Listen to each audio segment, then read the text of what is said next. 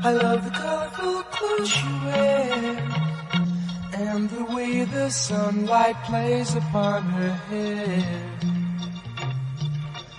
I hear the sound of a gentle wind on the wind that lifts her perfume through the air. I'm picking up good vibrations. She's giving me the excitations. I'm backing up. Well, hello, I'm Solazar, and welcome to Good Vibrations Radio, Tools for Transformation.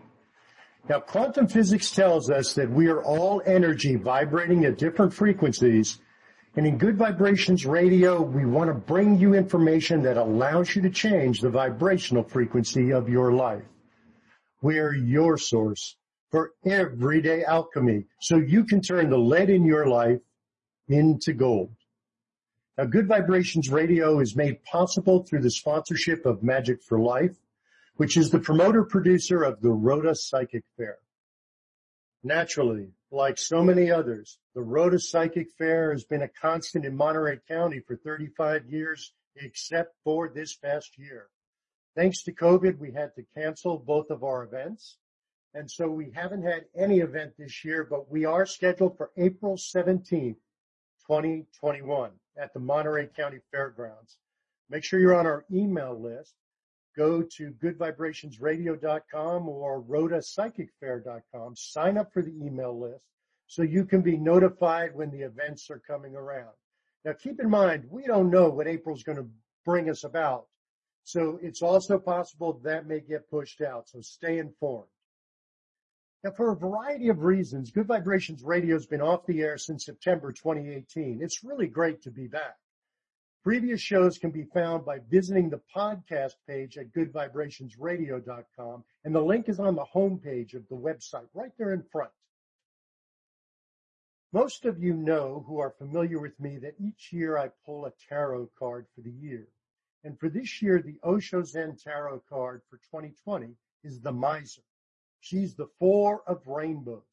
Now, it's a woman who's built a fortress around herself. She's clinging to all her possessions because she thinks that's her fortress. By holding on to her treasures, they become faded, tarnished, and ugly. And so has she.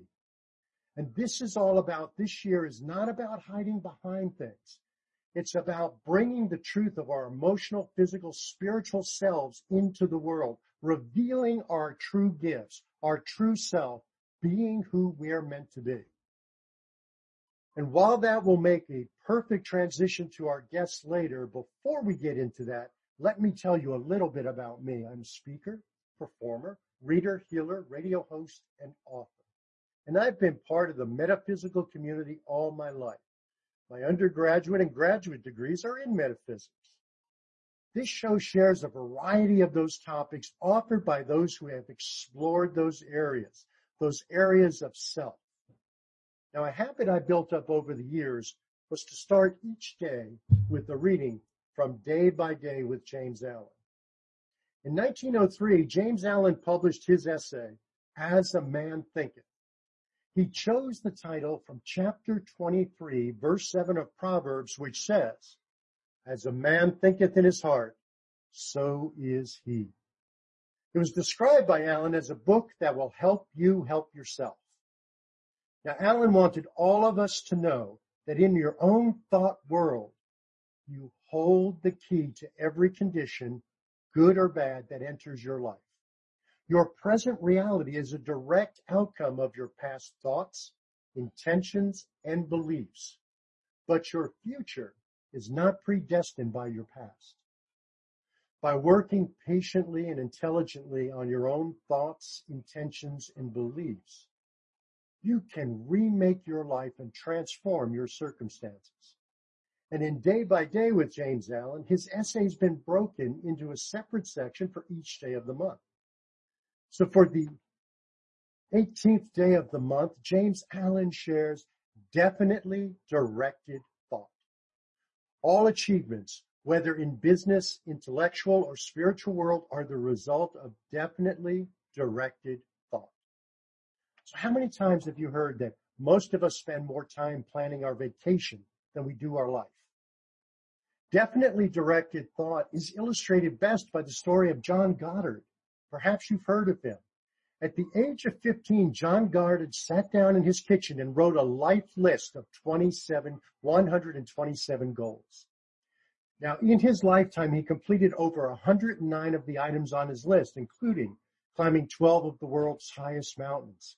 He conducted 14 major expeditions into remote regions. He traversed 15 of the world's most treacherous rivers. He visited 120 countries of the world. He studied 260 primitive tribes. He's flown 47 different types of aircrafts. He traced the route of Marco Polo through the Middle East, Asia, and China. And he traveled in excess of 1 million miles during his adventurous life, the equivalent of 45 times around the world. He left us at the age of 89 as the greatest goal achiever of all time. Now, in his recording of The Strangest Secret, the late, great Earl Nightingale told us, we become what we think about most. Where are your definitely directed thoughts directed? To help with my focus and thoughts, I've shared many times that I have a series of prayers and affirmations that I use each day to help me focus on positive thoughts. I do a morning and evening set of forgiveness prayers. I do a gratitude affirmation. I do ho'oponopono. I do unconditional love affirmations. And I collect a positive thought from the daily word produced by the Unity School of Christianity. Now, the daily word for September 18th is, I trust the healing power of divine intelligence. See, it reminds us that we're all manifestations of the divine within. It reminds us to release our fear and doubt and let our divine light shine through. And if ever there was a synchronicity, I think I trust the healing power of divine intelligence along with directed thought. Can't be any more synchronistic than that, which leads us to today's guest. Bridget Dangle Gaspard has had an early interest in dance and acting and comedy.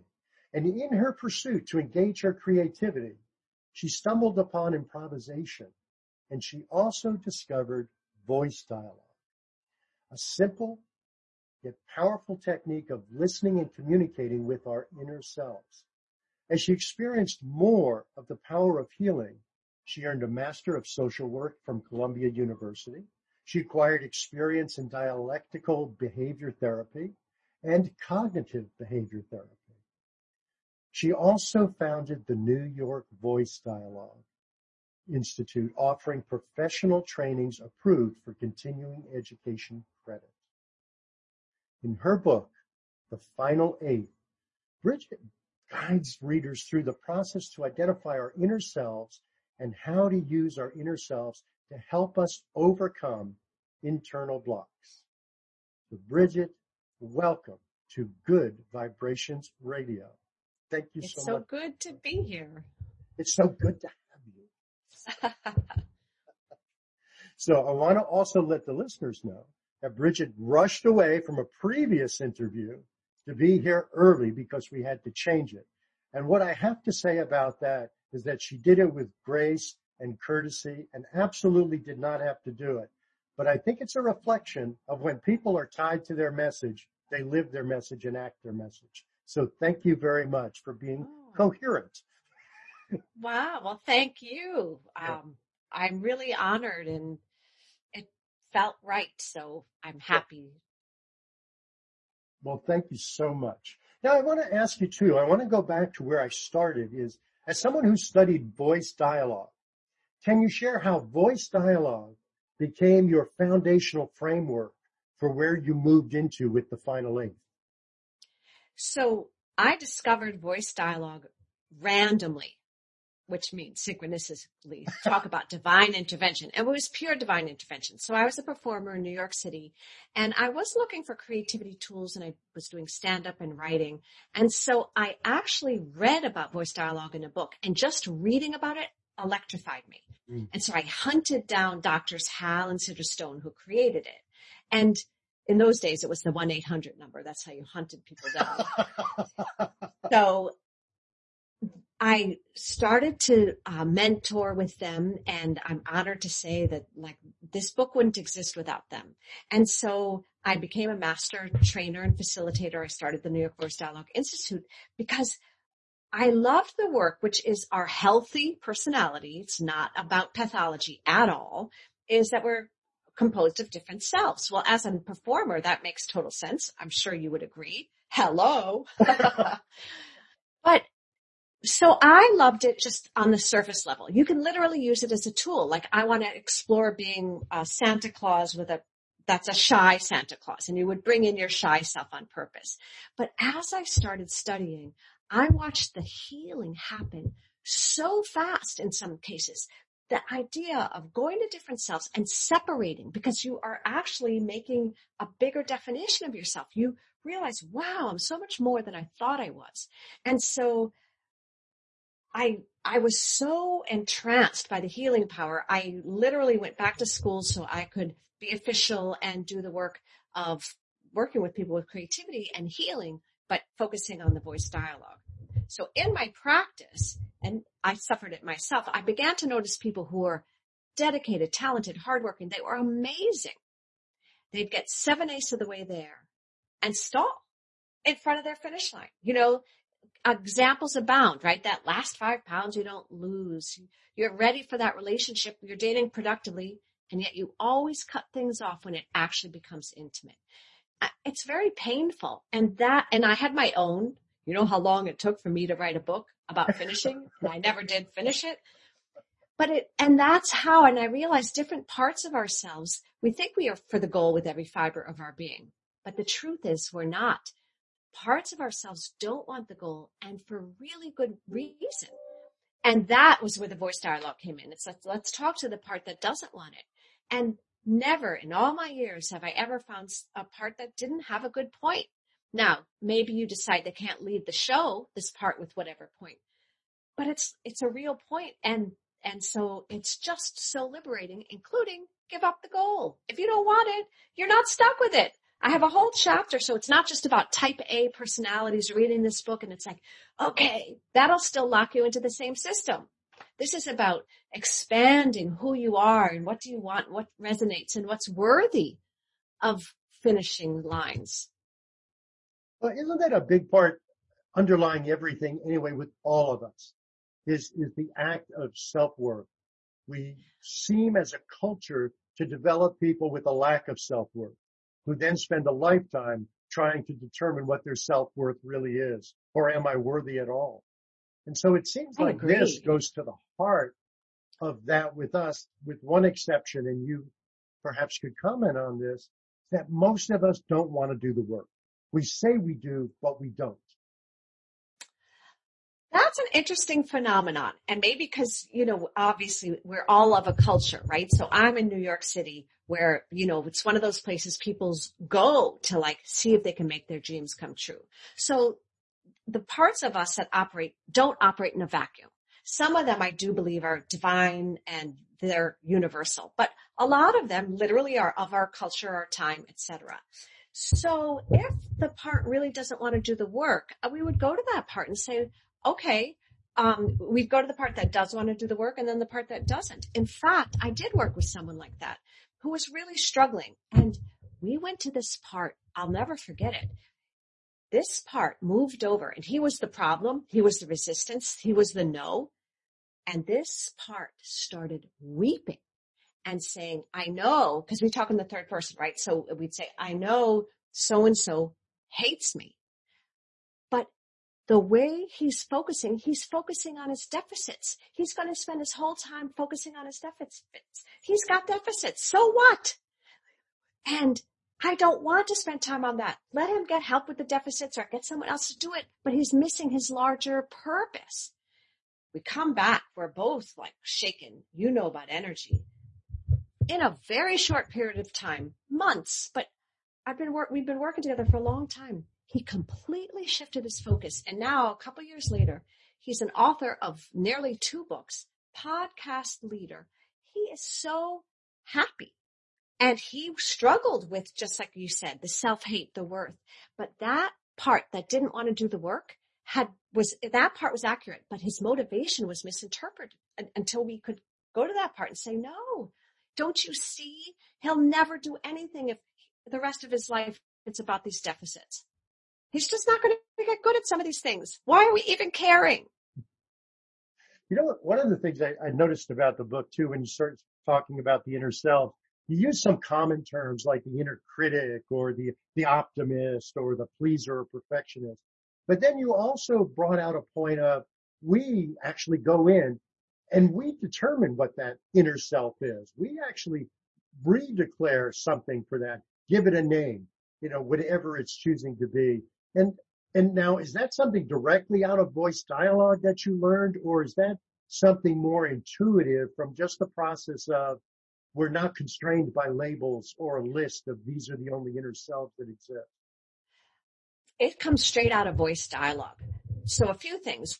One, like a part would come over, we say, well, what's your name? And sometimes they say, I don't know, or I don't have one. But others might say, well, I'm the perfectionist. But then others say, as I say in the book, you know, they have very specific names. And one of my favorite, passion, is that what you said? Yes. Yes. Hello. Am I allowed to curse on this show? Absolutely. Are there rules? Okay. Yeah, so that you must curse on this show. Otherwise. Oh, great. Okay. Then my rule follower likes that because I'm about to follow that rule. So this was wild. So I was working with someone, and so we went to her bitch. She self-defined it. I'm going to go to my bitch. I'm like, okay, great. I love all selves. And I as a supporter of the selves, I just listen and I'm curious. So, I said, so the bitch came out, and again, we do so much work energetically and physically, and, you know, so the bitch has a particular stance. Again, that's personal to this person. And we talk about that. Where is the bitch in your body? That kind of thing. So the bitch says, I said, sometimes we label selves. And then when we go to that self, the self says, like, I'm not a bitch. That's what she calls me, but my real name is X. So that happens. But in this case, the bitch is like, hell yeah, I'm the bitch. And she was no apologies. Yeah. And it was a part that embarrassed the client. But this one is like, and here's another place I'm a bitch, and fuck that, and this and that. And she's like, God, I'm so happy to be free, because so many of ourselves are squelched, and it's constricted physically, socially. And so this bitch was having the time of her life. And I'm like, we kind of have to go because the session's kind of ending, but we appreciate your visiting. And then we came back to center. And that one was also very moving. And she realized how much energy that bitch was holding, all this power. Mm. And she wanted to claim it. Like, no, she's not a good girl. And my client needed this energy to get to the next level. She was not going further, being all sweetness and light all the time. Yeah. So that's a perfect example where that self said, that is my name, and I'm sticking to it. You know, a thought struck me, which didn't strike me going through the book, but it struck me with what you shared there. Is it possible that some of our inner selves are not even really formed? Some obviously come from maybe a lack of self-worth, but it goes back to what you said earlier about the rules. Society creates structures and rules, and some of us are not as comfortable operating within that structure because it's not giving expression to who we are, whatever it is. And I'm not talking about deviant behavior. And so what we do is we lock these up inside. They become the inner selves that become our inner tension that we don't know how to release. Till we go inside to meet them and confront them. Exactly. That's exactly right. And, you know, some people say, well, what's the difference between someone who struggles with the final issue and someone who doesn't? And I say sometimes there are people who are kind of biologically born in a temperament that fits their household, and their natural inclinations are encouraged, and things go pretty well. So then that's the mindset. Okay, if I put my mind to something, I can do it. They don't have final issues. So it's not like everybody is, if you fit in the system and you kind of enjoy it, that you are falling into. But I think most of us don't. I do believe those people exist. And in that case, that goes back to the self-worth. Like, I don't fit in, so something's wrong with me. It's a distortion. It's not true. It's true you don't fit in. It's true you were made to feel less than because of that fact. But you're right. I mean, that society, if you don't fit into a particular circle, it's got lifelong devastating consequences if you don't deal with it directly, as you said. You know, we spend a lot of our lives too, and this is a little bit off from the Final Eight, so I apologize for digressing, but we spend a lot of our lives looking for connection. And sometimes we don't realize, we certainly don't realize when we're younger and teenagers, when we think we know things, but we realize most of those years would be better off forgotten. Yeah. It's like, I know very few people that can say, I had great teenagers. But, yeah. But I'm in that camp. I fit into that circle. You had a great one? No. Oh, yeah. No. Yeah, I'm with you. But what happened is that we think we're supposed to fit in based on where we are, instead of recognizing the journey of our life will be, in essence, finding our tribe. Yes. Finding out where we fit in. And that would be so much nicer if we could learn that earlier, because then we could develop our inner selves in congruence with the tribe we're seeking, because we'd look more for what is it we're seeking in our tribe versus do I have to belong to Johnny's group? And this is where I think technology in the future and my optimistic selves are kind of merging, because now let's say you are stuck in an arena, you're 12 and 14 and you are. I mean, you have to live with your parents most of the time or whatever the case may be. But now with online, you can go to the people that like to play the bassinet and have green hair. Yeah. So in fact, I like to think that maybe, I know there's cyberbullying and a really dark side of that, and that needs to be monitored and controlled. But the other side is you can hold on. Frankly, if we're going to get to the edge, maybe there'll be less suicide because you're not alone. You know, you're trapped and you can't leave your tiny little town. But when you're of age, you could go to that town and you can actually make connections online with people who share your passions and values and say, hang in there, kid. We'll meet you in the big city, or go back to nature, whatever it is. So I'm with you, but I think that's where technology can be a little helpful. You can find yourselves. Who else jives with you? So, yes. And so now I don't want to keep taking us further away from the Final Eight, because I did that. But I want to bring us back to something else you mentioned, which I think is core to the Final Eight, at least in my opinion, is the idea of what you call the double bind, which you touched on earlier when we were talking not only about the bitch, but we were talking about the earlier case of this push-pull where I have two selves, one trying to go this way and one trying to push this way. And you talked about walking people through the resolution of that. Can you share some of that with the listeners? Because I think that would be critical for them to consider. Yeah, so I agree with you that for whatever reason, a lot of us have core negative beliefs, and that's just one of our fundamental truths. So I think kind of two camps of selves get cultivated in relation to that. So then you have a lot of selves who are they're all in relation to the core negative belief, but a lot of selves say, okay, so let's say it's I'm worthless. As you know, they're all painful. But if that's my core negative belief, I'm worthless, I'm going to have a lot of selves who are like, okay, I know that's in here, but I'm going to really hope that it's not true. And I'm going to make you be perfect and responsible. And you're going to have lots of goals met. And you're going to be a leader in the world, because that way you won't be at least considered worthless. And even if you are worthless, it's our secret and no one has to know. So as a result, the 7/8 gets done. You really do get a ton of experiences and skills and all of that. And then you have the other parts that, however it plays out in your life, but they believe it. And it's just true. They are passive. And also your inner critic could be very much the boss of making sure that you stay connected to the core negative belief, say I'm worthless. So often they're like, these selves are in the background and they'll let you get 7/8 of the way there. You have permission for that. But then suddenly it looks like it's really going to happen. You really will cross the finish line. And suddenly all those parts are like, wait a minute, you're worthless. Did you forget you were worthless? And if you actually cross the finish line, especially if it's a goal that you cherish and it's not because you should, then these parts come out and they come out strong because they're there to make sure that you stay obedient, you stay loyal to those early caregivers that gave you that message. And it's blind loyalty and it is out of love. And then when you do voice dialogue and meet those parts and you say, oh, yeah, I know you were told that, but you know, it was never true. It's true that you made decisions based on that. And so there's often grief, but hey, you might be worthless. I'm a worthless person in your spacecraft. I don't have any astronaut ability. So if you're going to do a spacecraft, don't put me on it, but I'm not worthless as a human being. Mm-hmm. And so you really get to feel the difference. And that doesn't mean you have worth everywhere you go in terms of value to society or something like that.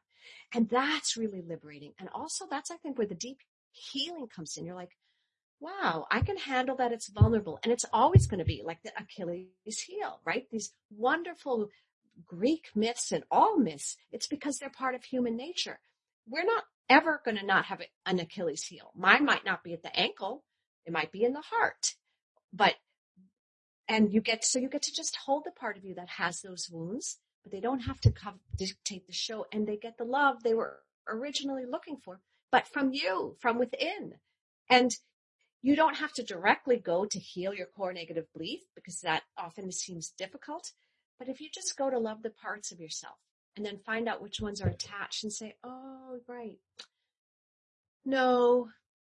You know, it's sad and it's painful, but it's not true.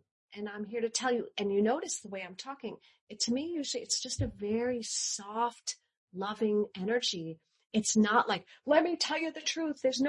Because that just doesn't work. It's not harsh. Usually the approach is love, and it's incredibly healing. And it also helps intimacy. You get less fearful of letting people in if you don't have to hide the secret that really you're worthless, because you realize it's not true. You made me think of two things. Yes, I did. Go on. I said that. One was actually when you were talking about the myths and even about Achilles, I actually started thinking about Sisyphus, which was yes. Pushing the boulder. That's the 7/8. We push the boulder to the top of the hill, and then it rolls back down, and we're back down, pushing it back up again. We can't understand why we can't get to the top of the mountain. And I was thinking, that's your 7/8 right there. And what you're doing is bringing us to the top of the mountain where the boulder stays. Yes. And then the second thing is, just the other day, I was listening to a TED Talk. I don't remember the woman's name, but I remember her saying that in a lot of communication studies or people teaching people to communicate, they're saying, let me teach you the techniques of what you need to do to show people you're listening. And her response was, if you're listening, you don't need a technique, you know, and it's a lot of what you're saying here. If we can learn just to find that self-worth about ourselves, it doesn't matter what anyone else thinks. We've got to have the worth for ourselves and the love for ourselves. Everything can flow from that. Unfortunately, so many of us are not taught that, instructed that, or reinforced on that, even as we go through our lives. It's always about, how do I need to approach this? What technique should I do here? What technique should I do for that? So, and also the final, oh, go ahead. Sorry. Go ahead. No, please. No, I was just going to say that's exactly right. And also sometimes that's why the final eighth is so puzzling. Like people will say, but I'm doubling down on all of these fabulous skills and techniques and I don't understand it. And they're serious. And it's like, that's not the problem. And that is not the solution. Put the techniques there. They're wonderful. When you need them, pick one up. In the meantime, be with yourself. And that's what you need to do. You're exactly right. So through the, I'm going to say confrontation, but through the identification of our inner selves and our communication with our inner selves, what we're really doing, we're finding our inner selves motivations, the different components, what their motivations are. Yes. And once we have, like everything else we do in life, once we have understanding, we're usually able to move past or beyond. It's lack of understanding that keeps us blocked. Yes. And also, when you don't have a sense that you're more than your primary selves, then you think you're always right. And that locks you in. And it might feel right. Like, I'm correct in this position. But you don't have any options like, well, maybe you're not, because you can't handle the truth that, wow, what if I was wrong? But of course we're wrong sometimes. So that's the other thing, is that you have more options than your usual, like, doubling down and being right. Sidra Stone, one of the co-creators, my mentor, she says one of the things you have to give up when you really start to do voice dialogue, and we all miss it, maybe you'll miss it, is self-righteousness. She's like, it's so delicious to feel that you're totally right and everyone else is wrong. But you have to give that up once you're in the voice dialogue world, or just enlightened, aware, because you realize I may not be, I may be, it's not even the issue. So I'm not quite sure how we got in this, but I'm just agreeing it enlarges who you are. Yeah. But I think that's a perfect thing to also express about the Final Eight, is that, our dialogue in the country today is so polarized because everybody is so self-righteous. But yes. What if we weren't self-righteous? What if we were truly able to understand ourselves and understand others? That doesn't mean agree with them. That doesn't mean accept their views. That doesn't mean not seeing where they're flawed or where we're flawed.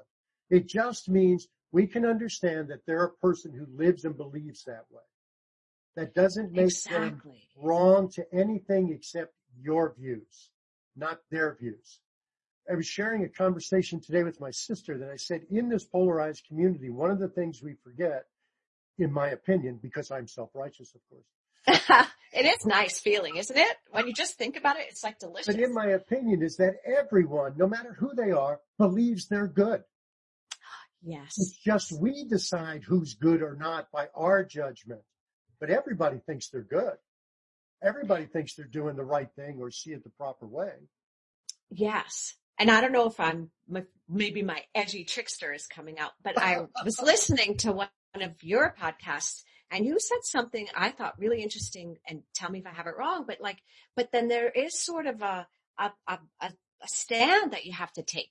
And you talked about a friend who you said wasn't doing well, so you listened without responding. And you kind of mentioned, and everything is okay except nothing deviant.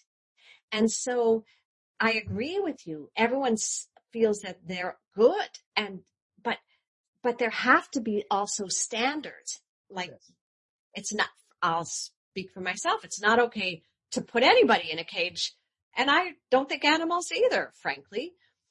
But, and with voice dialogue, you can hold both parts, but you don't have to let go of your own ethics and say, but I stand for this not being allowed, or the opposite, this must be allowed.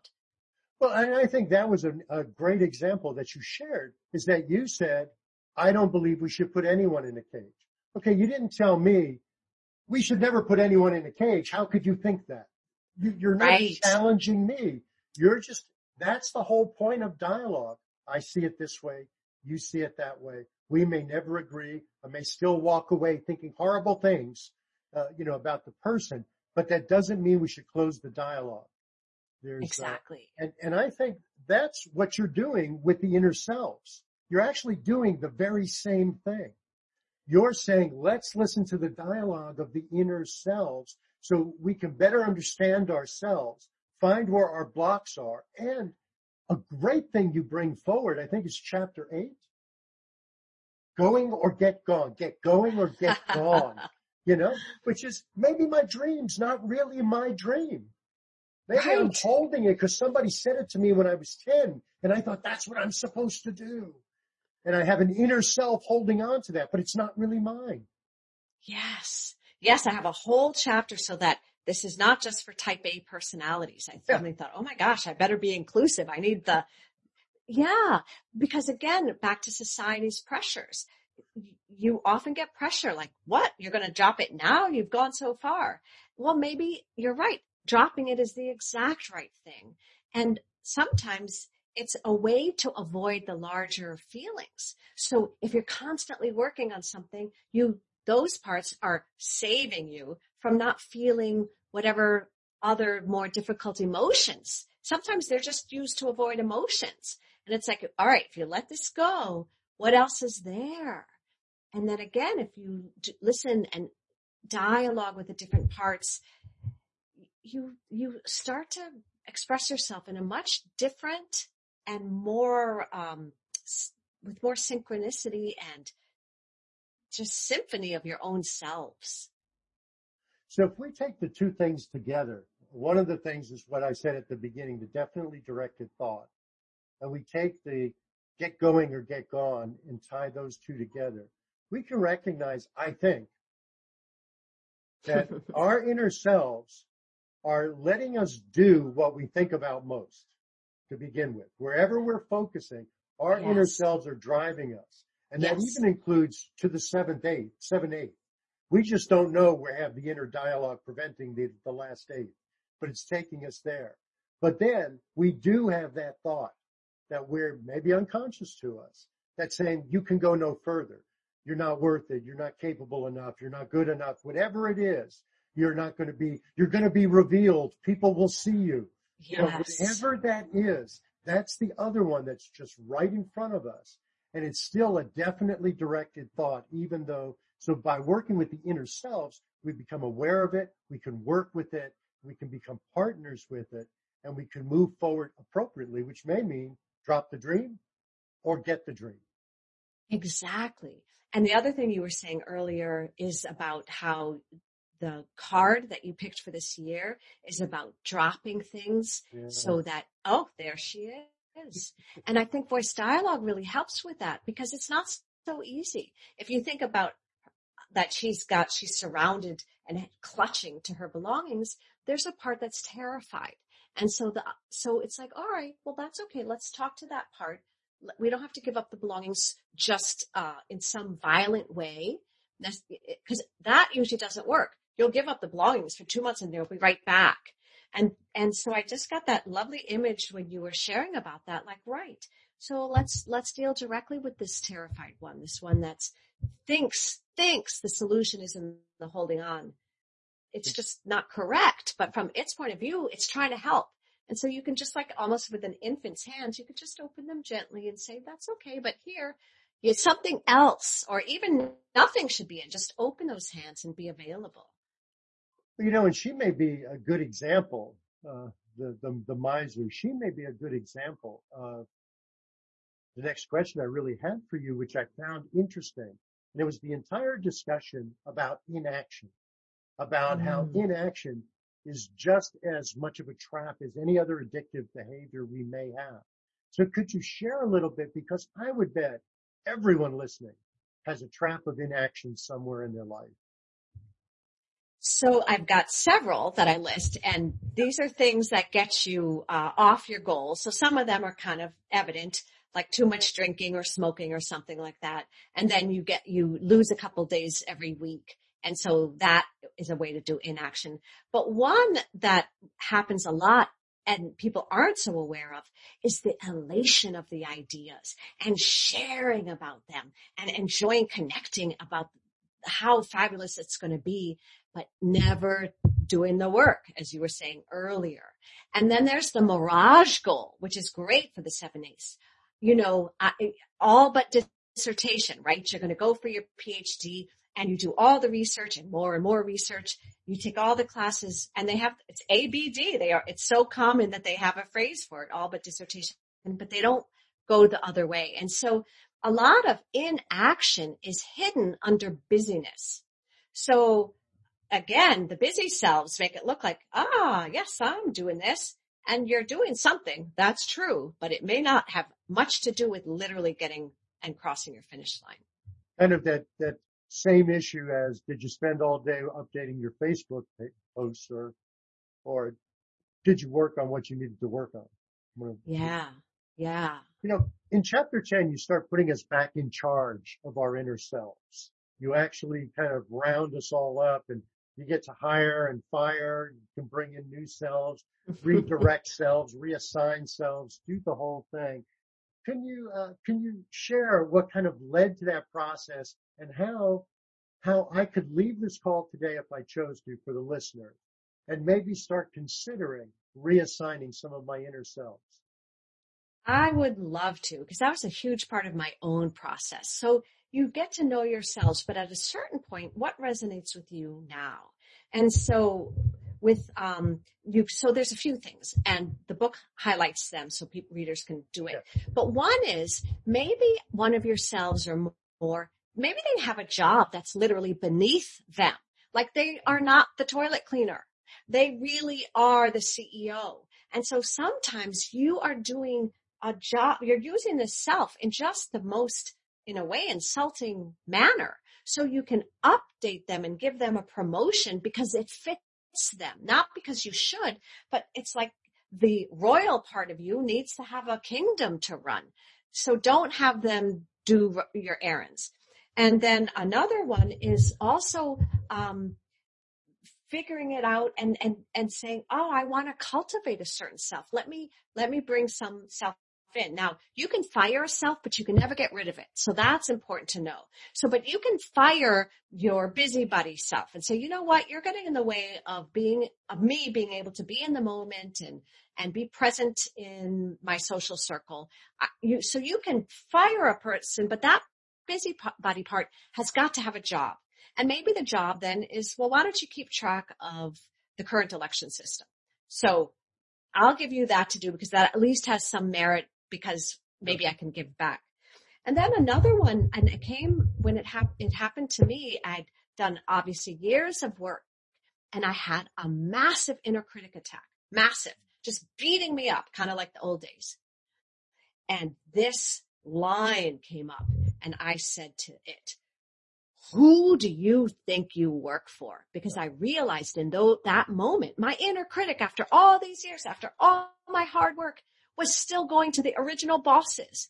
And that was huge. And I said, you can be the inner critic, which means you're sharp. Your energy is never going to be warm and fuzzy, but you work for me. So you protect me. You be my bouncer, but do not be a bouncer for those people you worked for in my original days early on this planet.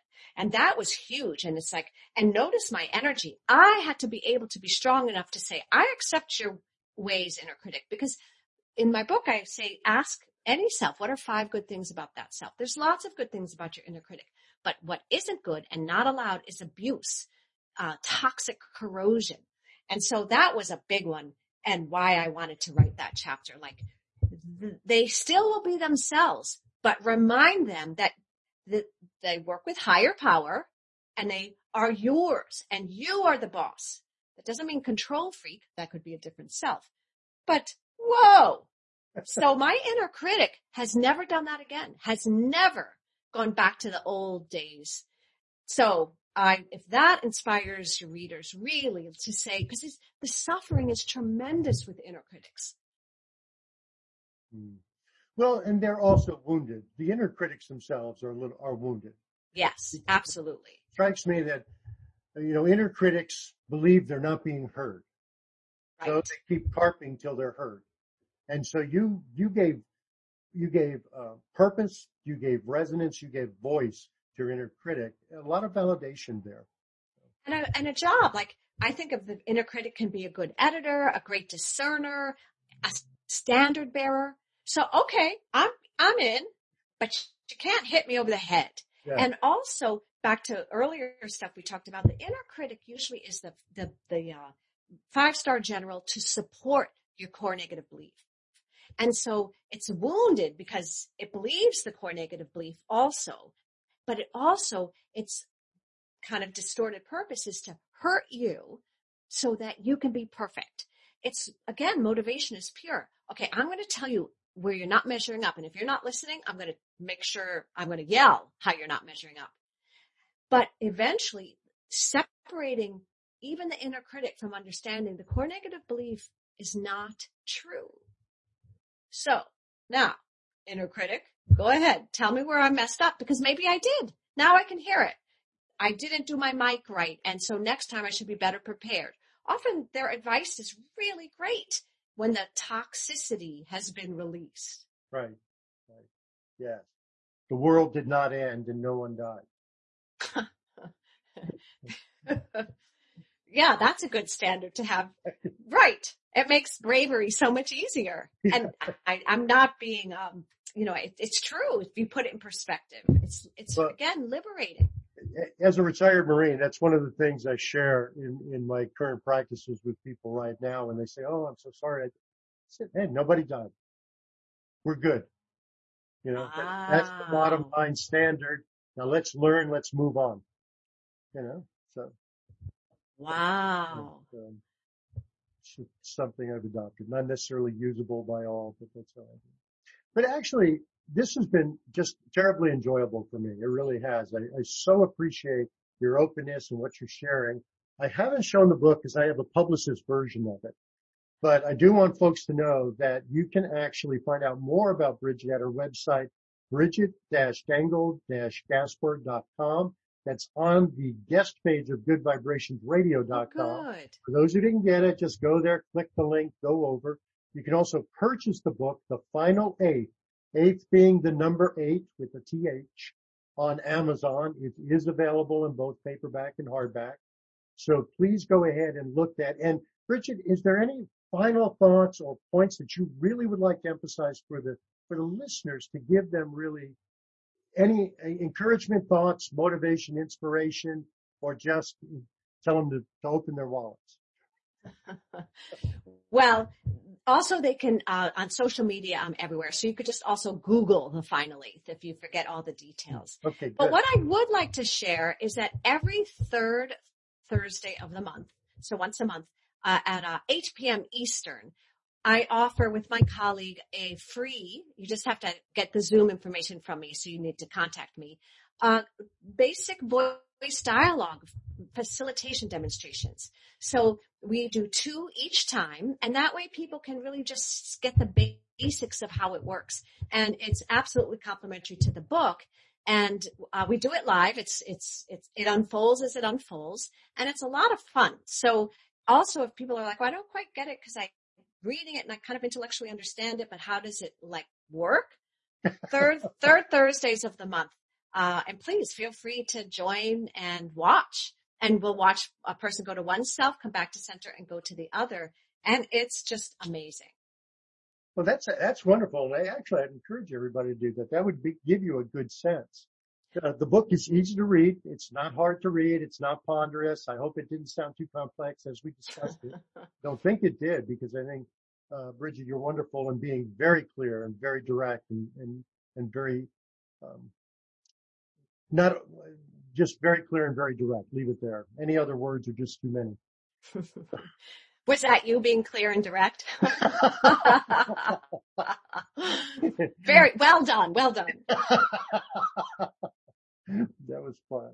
But just as we prepare to close out September, we said The Final Eight is a guide to help us get in touch with our inner selves, move past that inner block that keeps us from moving forward. That's an important thing for all of us in this year. As we close out September, we're moving into the final quarter of the year, the last few months of 2020. We want to keep in mind that 2020 was about finding our true selves, and we want to remember what Oscar Wilde told us. Be yourself. Everyone else is already taken.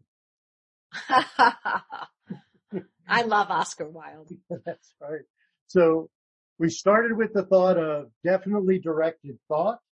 We followed that with all achievements, whether in business, intellectual, or spiritual world, are the result of definitely directed thought. Trust in the healing power of divine intelligence. And I translate that to be the divine that's already within us. The light within, bring the light within out. The world can always use more light, and you're never wrong by bringing your light out. As we close, I'd like to share the anonymous poem from Empower Astrology. That's one of my favorites, which is, in the midst of hate, I found there was within me an invincible love. In the midst of tears, I found there was within me an invincible smile. In the midst of chaos, I found there was within me an invincible calm. I realized through it all that in the midst of winter, I found there was within me an invincible summer. No matter how hard the world pushes against us, within us, there's something stronger, there's something better, pushing right back. Whatever we do, do it from your heart. Choose to express from love in all your encounters. Live and practice loving kindness in all situations. Accept and love yourself unconditionally. Just surrender all to love. We're not victims. We have choices. Thank you, Bridget, for joining us on Good Vibrations Radio tonight. Thank you so much for sharing your book, The Final Eight, and giving us guidance and encouragement to move closer to our dreams. And we're going to talk again, folks, on Wednesday, September 23rd, when I'll speak with Ellen Meredith, the author of The Language Your Body Speaks. Until then, remember to turn the lead in your life into gold. Thank you for listening. Namaste.